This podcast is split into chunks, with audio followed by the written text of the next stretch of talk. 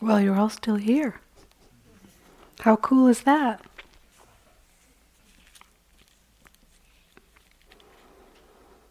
I'm imagining that each of you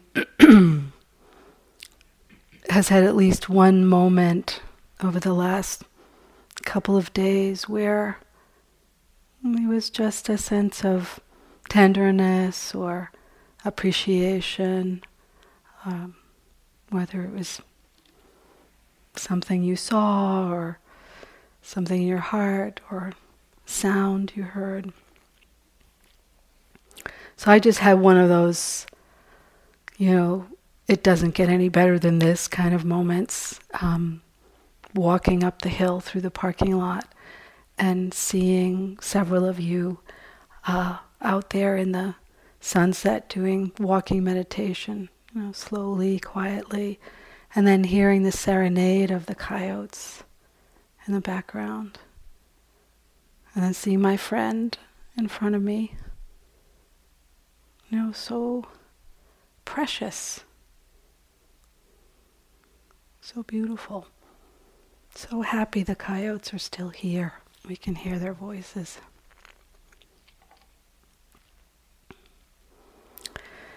So I just want to reiterate um, what Chas said last night about listening to a Dharma talk. It's, it's really sage advice, which is that, um, you know, through our own practice here in our own Dharma practice and as teachers, um, we do our best to offer essentially translation of the Buddha's teachings as they have been translated to us. And then through that, you get, you know, you get a person's style or personality, or, you know, which I think makes the Dharma very rich and delightful. And it may be that there are some things that are said that don't resonate for you, or maybe even that you out and out disagree with. So maybe just notice that, not worry about it. Um, the the point and intention of a talk really is to support your practice and to support your practice through um, the, the, gift of uh, the Buddha's teachings. So that's the intention, and so hopefully something from any talk you listen to will inspire you or nourish you in some way. And even if it's just one thing, um, that's that's a nugget. It's it's a worthy. It's at least for me in my practice, it's always been worth listening. So I want to uh, appreciate all of you, or those of you that had the uh, good fortune to meet in the small groups and um, to hear your your rich questions and the sharing of your practice and just for you to know, and I know I speak for Chas as well in this, is just how inspiring that is. You know, truly, um, it's it inspires me in my own practice, and um, well, to be honest, it gives me faith in humanity, really.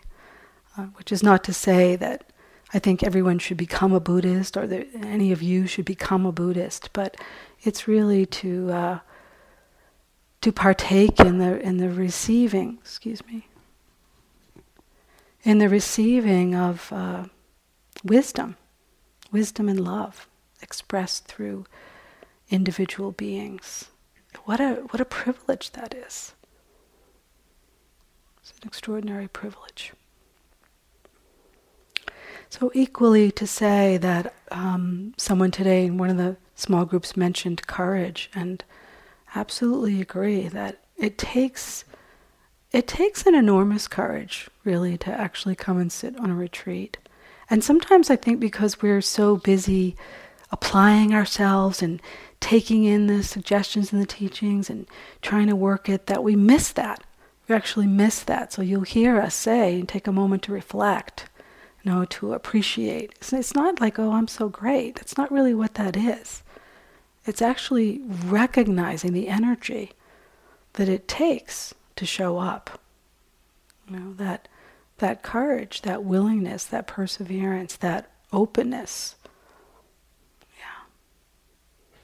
Important human qualities that we can um, partake in and actually ripen in and, and deepen in. And, you know, being on a retreat, I feel, is, is an example of that because we all know it's not easy, right? No one's even nodding their head, but let's, how about, you know, yeah? Anyone here like it's really easy, super, I'm just in the flow? Like maybe you should come up here. um, Chas and I both teach uh, teens and have been for the last 20 years right here in this hall. And like they're very responsive. You know, if we ask a question like, yeah, you know, they're, they're in there. So um, I'm calling on your teen self to, uh, to respond. So it's probably very likely that at one point or more or many during this retreat, you've said, okay, you know, I'm paying attention to the breath. I'm, you know, here with my moment to moment experience, you know, feeling a sense of calm. Okay, you know, what's the point? I can do that, but what's the point? Really, what's the point of meditation? Hmm, it's a good question. You know, the Buddha himself, uh, when asked, and if you think there's, if you really, I'm, I'm not a Buddhist scholar, but if you just go to any of the scholarly material, there are volumes and volumes of the Buddha's teachings. Vast, vast and specific and thorough. And, you know, he was often asked this question, and he, and he gave a very pithy answer, which some of you probably will be very familiar with. And he said, I teach one thing and one thing only suffering and the end of suffering. It's compelling. Know, I, I think it's actually the answer to that question why do we practice? At least it is for me. I teach one thing and one thing only suffering and the end of su- suffering. And he expounded on this in many, many of his sermons, his teachings, the suttas, um, and particularly in his first teaching, his first sermon after his awakening, which is the teachings on the Four Noble Truths, which tonight I would like to go into with you, explore them a little bit with you. Um, but beforehand, I'd like to say just something personally um, that I find myself asking that question more frequently. It arises in my mind, like, why practice? And I've been practicing for oh, close to 40 years. Why practice? The question doesn't come out of confusion or doubt. There is, a, there's, a, there is an unshakable faith in this experience, in, in these Dharma teachings. That doesn't mean my life is anywhere close to perfect or that I can always embody them.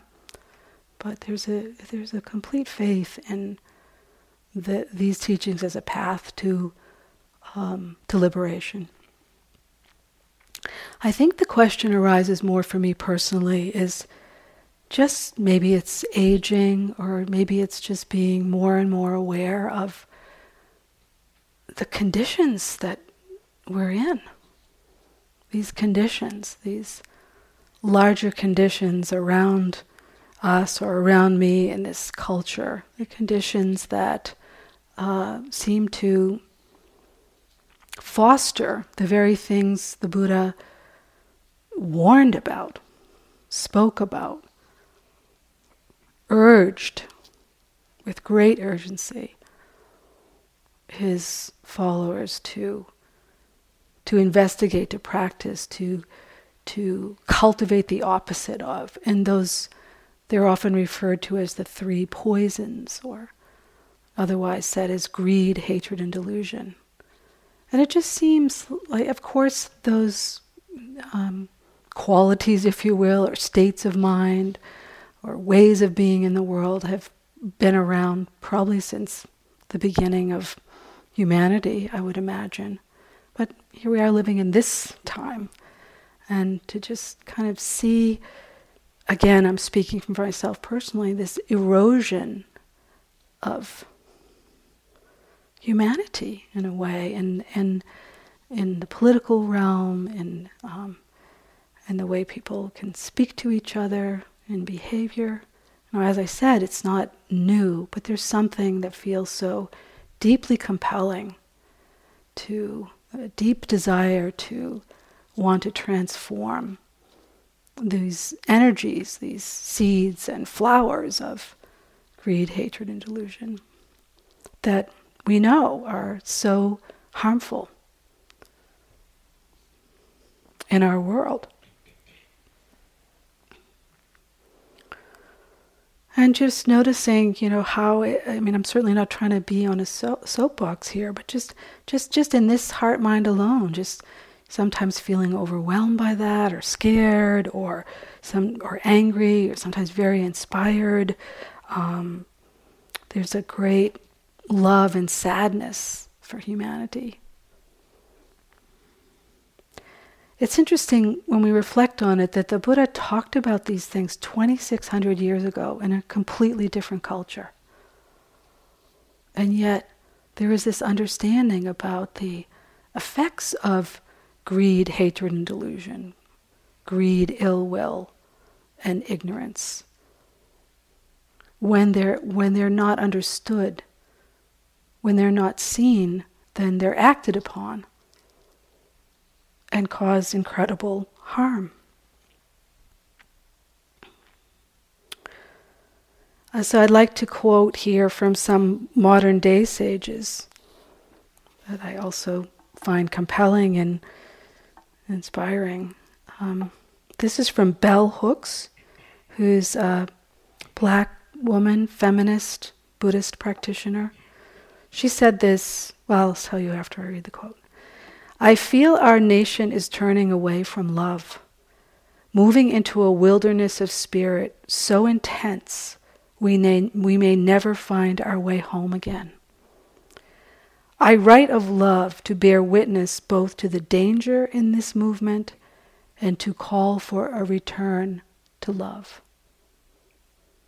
And she said this in 17 years ago, 2002.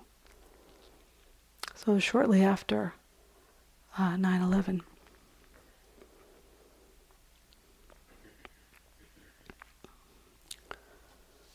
I do think the Buddha's teachings really ultimately are all about love. That you can't really have wisdom without love. And true love, pure love, can't have wisdom within it. Can't can't live without wisdom within it.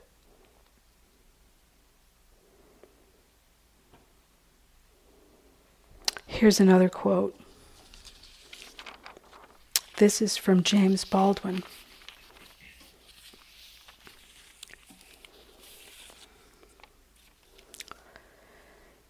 People who shut their eyes to reality simply invite their own destruction.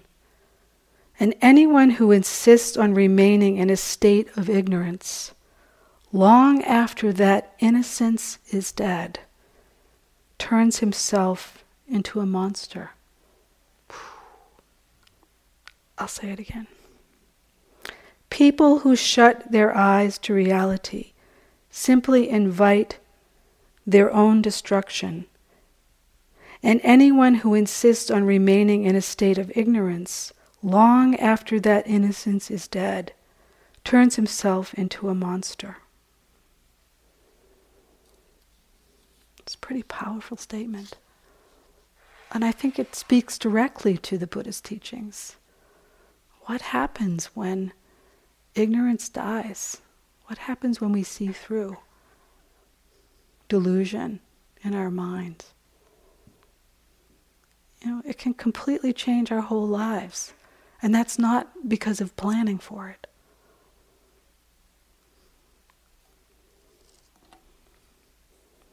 It's interesting just even to reflect on James Baldwin as a person. Now he was black, poor, gay. You know, all the odds were stacked against him, if you think about it. Grew up in New York. The fact that he even survived at all. And just had that courage to speak the truth. Enormous courage and love. I don't think James Baldwin was a Buddhist. He didn't need to be. So here's here's a quote from the Buddha. This is an excerpt from his fire sermon. He says bhikkhus. Bhikkhus means monks. Well, I think it means nuns and lay people as well. He's talking to all of us. Bhikkhus, all is burning. The eye is burning. Forms are burning. Eye consciousness is burning. Eye contact is burning.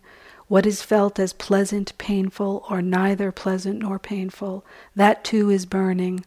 Burning with what? Burning with the fire of lust, with the fire of delusion.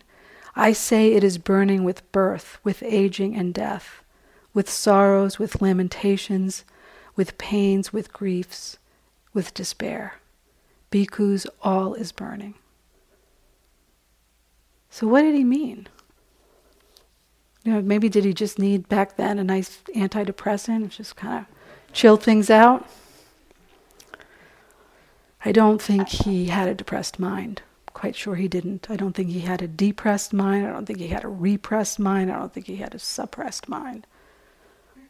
I, I think he was awake. He was awake.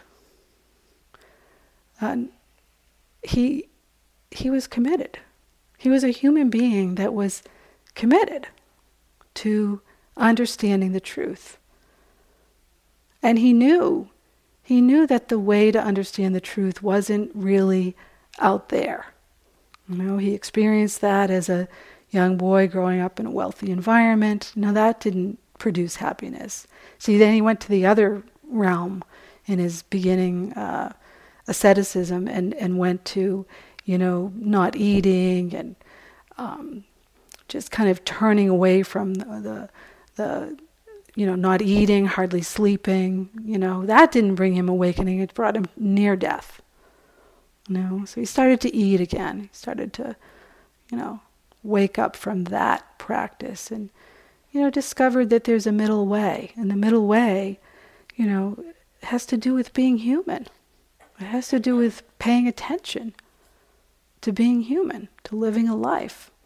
And so he, he committed himself to understanding that, to understanding his mind and heart. Very determined, very devoted. Perhaps we might even recognize some of these qualities in ourselves.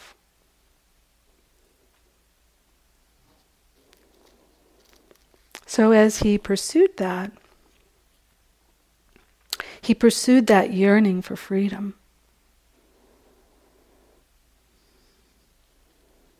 His mind woke up.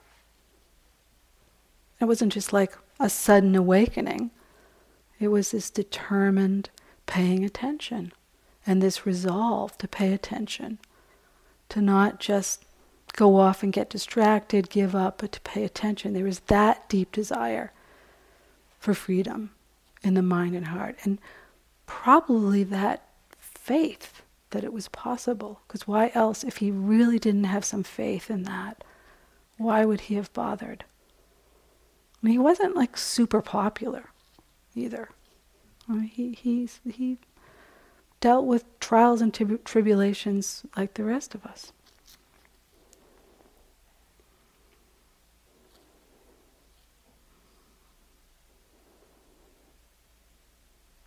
he understood somehow that the way we stop the war out there, how can we stop it out there if we're not stopping, stopping it in here? You know, sometimes people like to sort of categorize, you know, meditation practice or Buddhist practice. Like, there you are sitting on a cushion, and then here's the world, and here's being active in the world, as if they, they are necessarily separate things. It's a misunderstanding of practice. I think it's a deep misunderstanding of practice because the more you practice, the more the more the mind and heart wakes up and it has to respond. There's no other choice but to respond to life. It's like you can't hide. Less and less can you hide. And that's not such a bad thing, actually.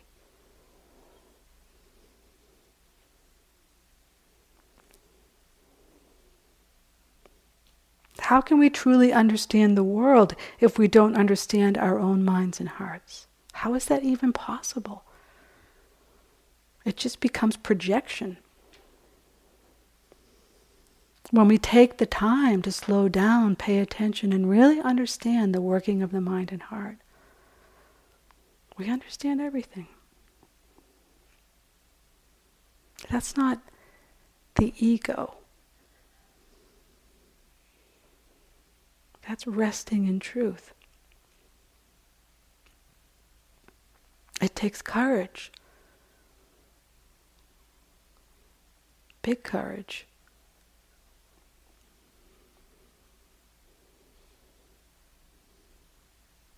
So in these in the Buddha's generosity, I love this part of, of the story of his life because once his his awakening happened, once you know his his mind was clear, pure, kind of dwelling in freedom, freedom of mind and heart.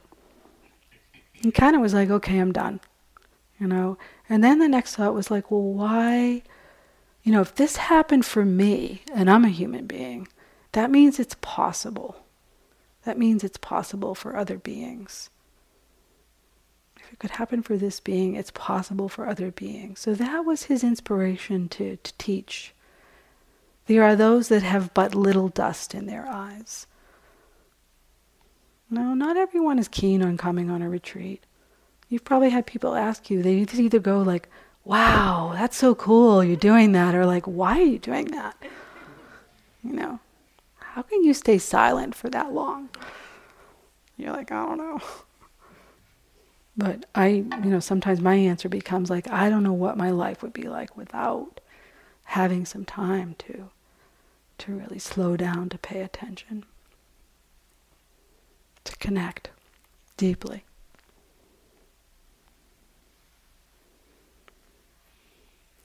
So the Buddha began to teach, and his first sermon, as I said, was on the Four Noble Truths. I kind of think of the Buddha as like the ultimate cognitive scientist. I mean, obviously he went much deeper than that, but you know, when you really like tune into his teachings, they're so precise. Um, and I just find that kind of deliciously appealing. So, with the Four Noble Truths, we can synthesize them to number one, here is the problem, or here is the perceived problem. And number two, there's a cause for that problem. And number three, good news, recognize, we recognize there's a solution. And number four, he lays out the solution. It's like, whoa, this is, this is pretty cool. So, whether you realize it or not, you've been practicing with these Four Noble Truths over the course of these last several days. Some of you may be familiar with this teaching, some of you it may be brand new. It's, we can hear it with a, a new mind. I mean, I've heard talks for years on the Four Noble Truths. It's always helpful to be reminded. So, that first truth is that suffering exists. So, what did the Buddha mean by this? This is another one of the teachings that gets quite quite misinterpreted, like uh, you know that Buddha was some kind of a nihilist or you know needed an antidepressant. Um, I had a friend once say, "Well, what about joy?" I was like, "Of course, joy exists. Joy is part of our life." The Buddha actually expounded upon this too. So, what did he mean by suffering? life is suffering. Well, this is what he what he really meant was that there is there's suffering in the world that we can't get away from. Be, simply because we're in this, simply because we're human being. And that suffering has to do with, in some simple ways, we might say, illness. Is anyone free in this room from illness? You've never got even a common cold, you know? Birth in itself, maybe we don't remember it, but mm, I don't know that it's a pleasant experience for either party. So, suffering, birth, illness, aging. You know, you, you like it or not, there's your body doing its thing. As Chas said last night, it's a natural thing. It's changing. Over time, breaks down. That's what happens. Death. You know, death isn't just for those of us that are older or for the elderly. Death happens across the whole lifespan. Maybe there's even people in this room that have lost an infant or had a miscarriage or lost a child or a friend when you were young or a sibling or your parent when you were young. Mean, we, this is part of our worldly condition. We can't get away from it. So this is what the Buddha meant that when he said life is suffering, he one aspect of suffering was there is suffering in the world that we can't get away from. He went on to expound that there's there is actually added suffering to that. It's often described as the second arrow. So the first arrow is like, ouch, that hurt. You know, the second arrow is, you know, who did that? I'm going to figure that out. Or why did that happen? Or that shouldn't have happened. Or, you know, it's like, whoa, there's this pain. How do we relate to this pain? The second arrow really has to do with this level of suffering that we might even, in a very simplistic way, say it's not necessary. It sounds a little bit heretical to say that, but maybe you've discovered some of this over the last day or so. You know, where you're you're busy trying to your mind is desperately trying to change the situation, whatever it is. You want a better sitting, you know, it's like you could spend a whole sitting trying to get the right posture or you know, or to get rid of that difficult emotional feeling or that thought pattern that there it is again and again and again, it's showing up again. It's ruining my meditation. All these strategies to try to get rid of. What? It's just something that's showing up in the mind, but we don't like it, but we miss. We miss that we don't like it. And so we, we're, we're caught in this kind of belief system that if we just strategize enough, if we just do it a certain way, we'll get it right. Well, what will we get right?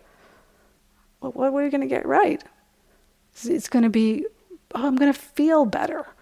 Now, this isn't to condemn ourselves for wanting to feel better. It's, it's, you know, it's part of our DNA. It's survival, isn't it? Mm-hmm. And yet, what happens, you know, we're in this position as human beings to have some discrimination around that. So, this added suffering is really our, our relationship to life, the strategizing, the, the, in some ways we could call it is born of ignorance. And what is the ignorance? Well, it's actually believing in some kind of permanency that somehow things, you know, we can have control and get things a certain way. That's probably the biggest delusion that we really have control. Now, you know, your mind says, well, what does she mean? You know, I, I have to get things done. Somebody once said to me in a class, well, what about, I got to get my taxes done. It's like, I do too.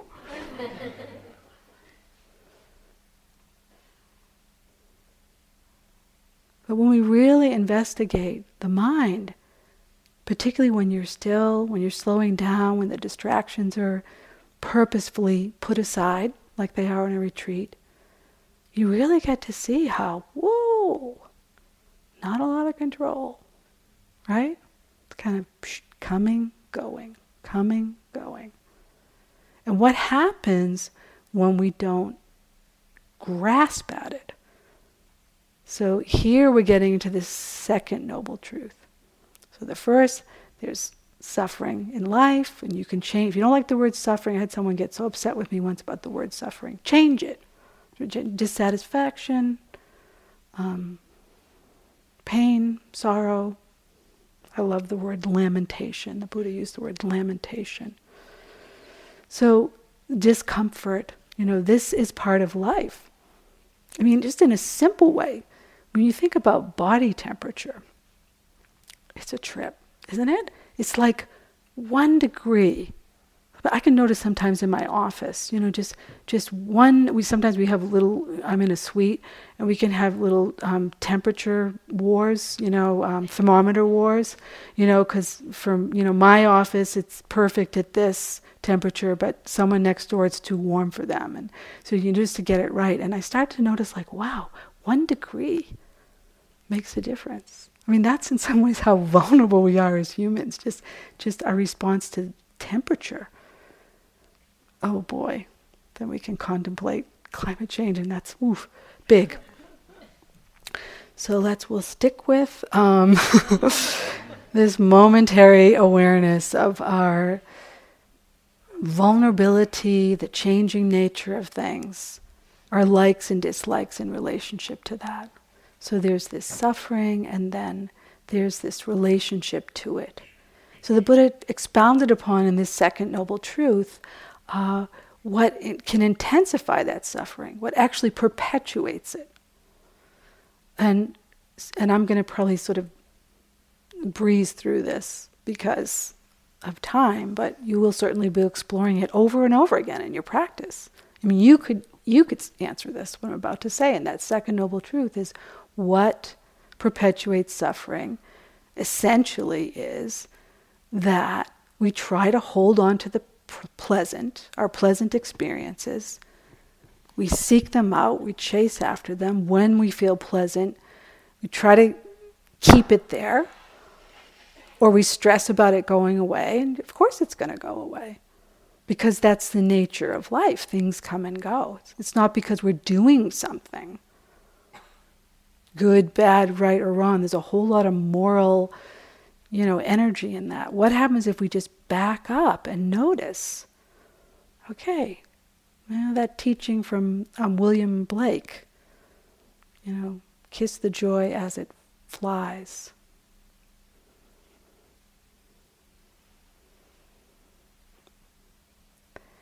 So it comes and it goes. If we don't grasp that pleasant, if we don't try to manipulate that pleasant, we can just be present with it. Actually, there's less stress about it coming and going. And the same with when something's unpleasant. The strategies in the mind to try to get rid of what's unpleasant.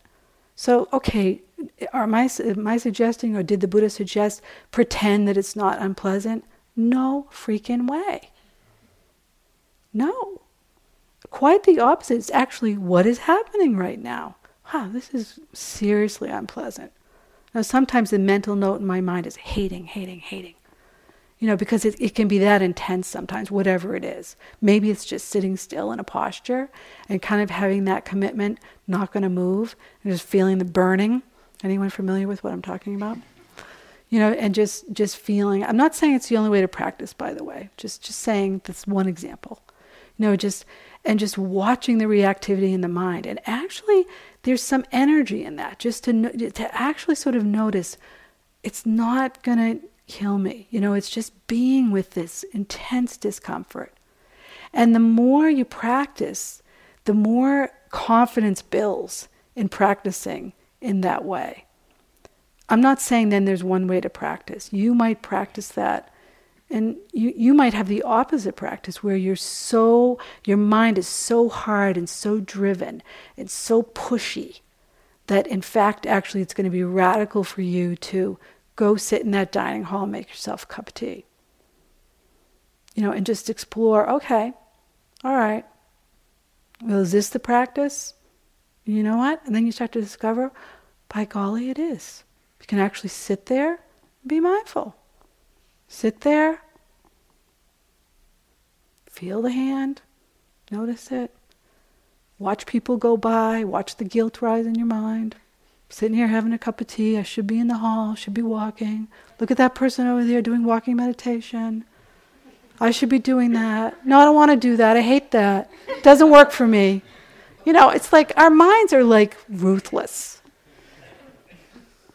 Somebody said today, and I hope you don't mind me quoting you, um, but somebody said today, you know, they realized at the end of the day yesterday that the mind is just a liar. You know, it, really, it's another way of saying, like, we, we don't have to be so enamored with, with our thoughts. We don't have to believe our thoughts. Like a lot of times they're kind of off. Did you notice that?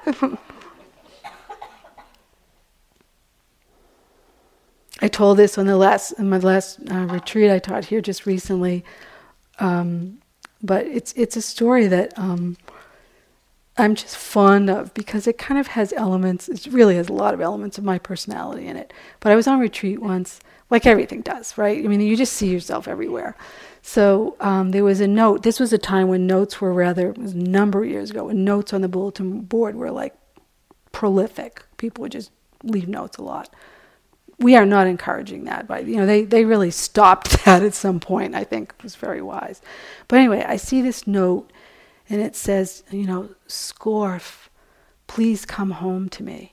And this was a fairly long retreat I sat on. I was like, oh gosh, there's a couple here that's broken up, and you know, they're they're going to get back together you know, and wow, that's so amazing, and could just feel that sensitivity in my heart and how touched I was. And then, you know, a few days later, I looked at the note again, looked a little more carefully. It was the winter time, and it said, Scarf.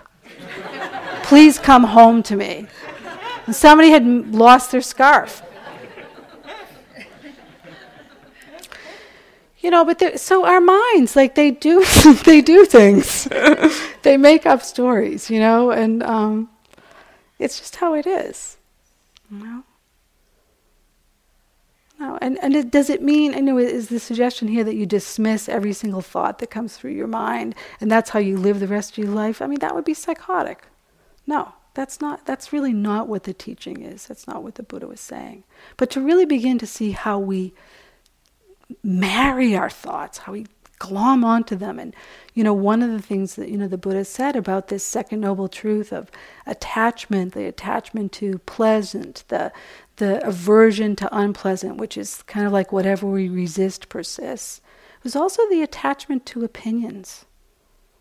The, atta- the attachment to views and opinions.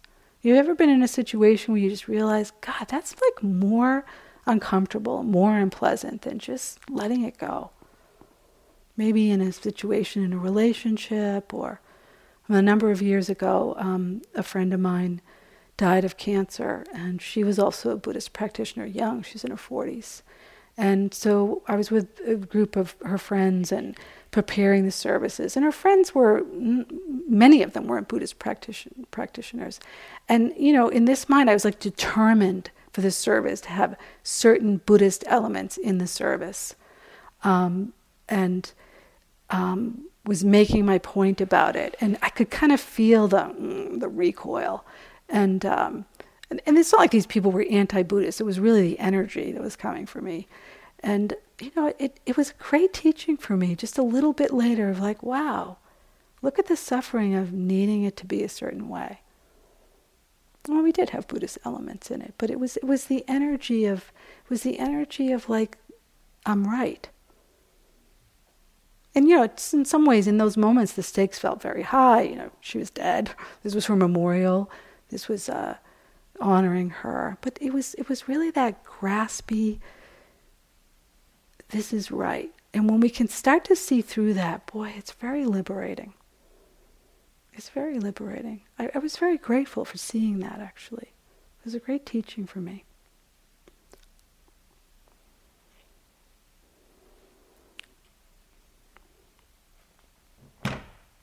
So the suffering,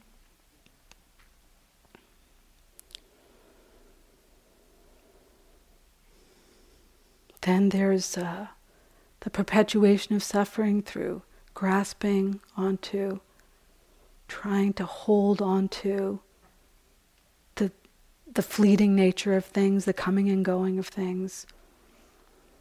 It's so, in some ways, it's so counterintuitive in a way to say, okay, let go. Sometimes it feels like jumping off a cliff. But actually, the more we practice just being with, being present with things as they arise and as they pass, actually, the mind settles, the heart settles, it gets more confident, it gets more pliable it strengthens. It, it, it, it, it has the capacity to be present. Not just with, you know, a thought, but with the whole thing, this whole thing of life. That friend I was just telling you about,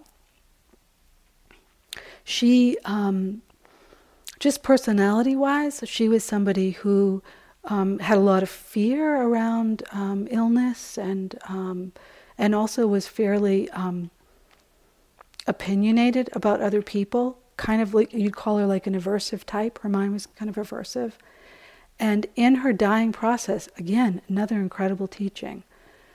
Um, and everyone was welcome in the room. Everyone was welcome in the room. Like something just shifted so hugely to the point where she was in this shared room and the woman next to her was kind of driving me crazy had the tv on like really loud okay so you know just the little curtain here's the loud tv you know commercials and here's my friend dying. And um, she said what's that what's that sound? What's that noise? I said oh the person next to you has the tv on. She said i can work with that. I can work with that. Wow.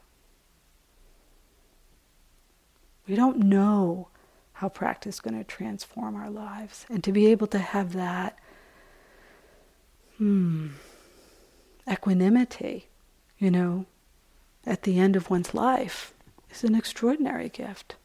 And her life was ending at an early age. She was in her early 40s. We don't know how the practice is going to unfold. It's like you know, if you're baking a cake, you don't just keep opening the oven. How's it going? How's it going? How's it going? But that's what we do with our practice, isn't it? You evaluate every sitting. Well, that was a good one. No, that was lousy. You know, it's funny. People say to teachers, like, that was a really bad sitting. My favorite question is, what do you mean? What is a bad sitting? What's a good sitting? Oh, you mean you had some pleasant experiences in that sitting? Well, that's nice. I can enjoy it. You know, we don't want to ignore when we feel sense of peace, well-being, easefulness. You just enjoy that. Let yourself rest in it. Kiss the joy as it flies.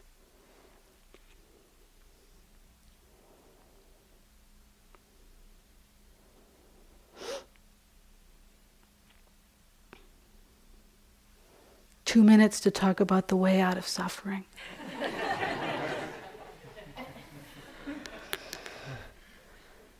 So the third noble truth. Uh, like I just want to do a full prostration to the Buddha. You know, this third noble truth. There's a way out. You know, there's a way out of this hamster wheel of gotta have it, gotta have it. You know, think of our culture like production, accumulation, success, all of that. it is like a hamster on a wheel. You know why? Because as soon as we feel success, failure's around the corner, isn't it? You know, we could be up here and give a talk, and, you know, a note may go on. It's like, oh, thanks, beautiful talk. Another note be, I don't really like that you said that. You know, praise and blame. It's part of life. It's unavoidable. Praise and blame, loss and gain, joy and sorrow, fame and disrepute. You know, it's always changing.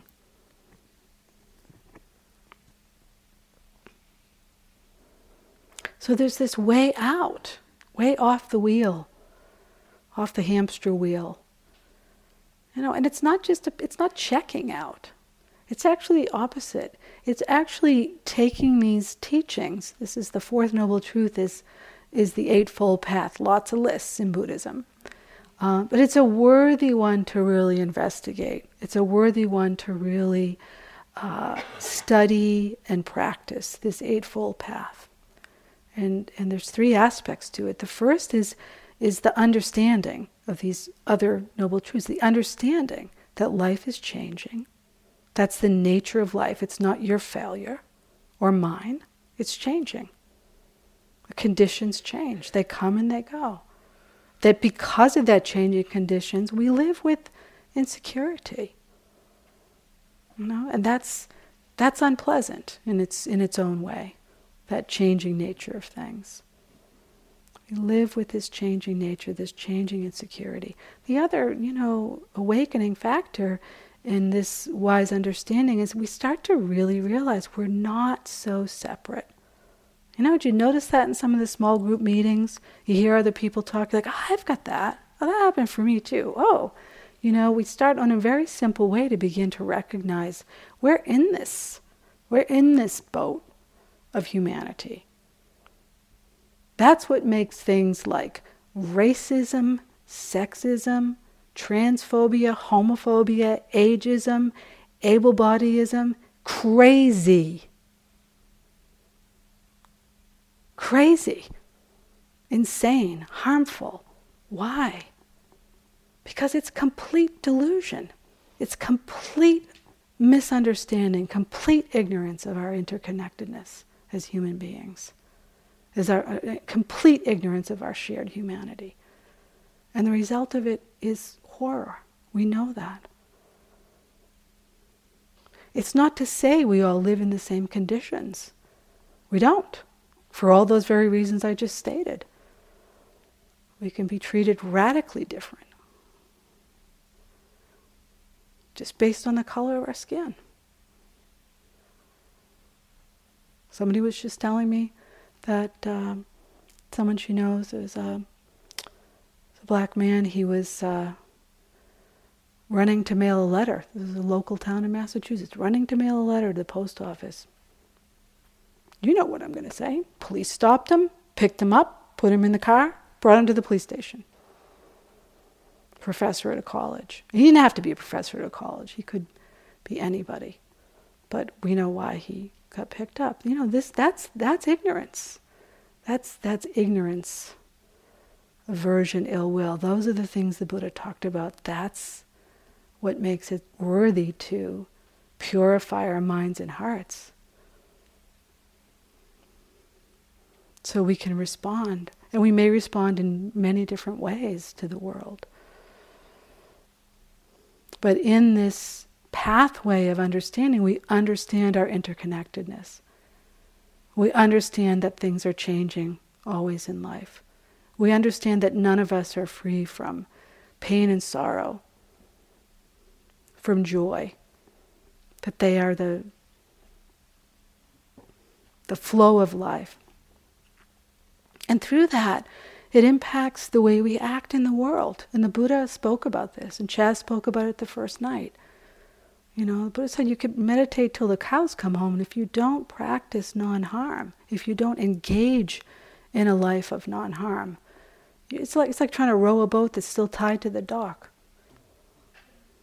You know, these practices of non harm have to do with how we speak to each other, how we think, how we act how we are in the world. And we don't do them perfectly, but we can practice with them. And the more we practice, the more sensitive in a positive way that we get, the more attuned we get to what's harmful to ourselves and another and to the world. So it's part of this eightfold path. And the, the last third of it is really about continuing to, to practice mindfulness and meditation and uh, make the effort for that. It's not so we're just like sitting in light, it's so we can clear our minds, so we can see clearly, so we can understand the nature of suffering, its causes, and its release. This is doable. This is what you're doing here. This is why we're here.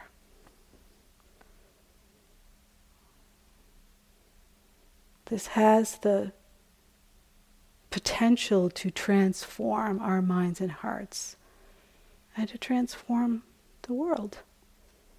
Not everyone's going to become a Buddhist, not everyone's going to come and sit on retreat. But we all know what happens.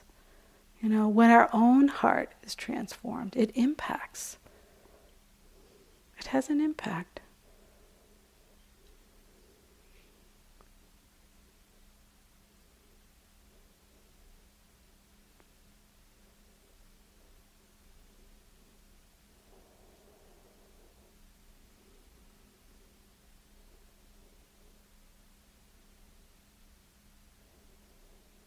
This is time well spent, my friends. Use it wisely and lovingly. Respect yourself. Honor yourself. Allow your own awakening its true space in your being because it's already there.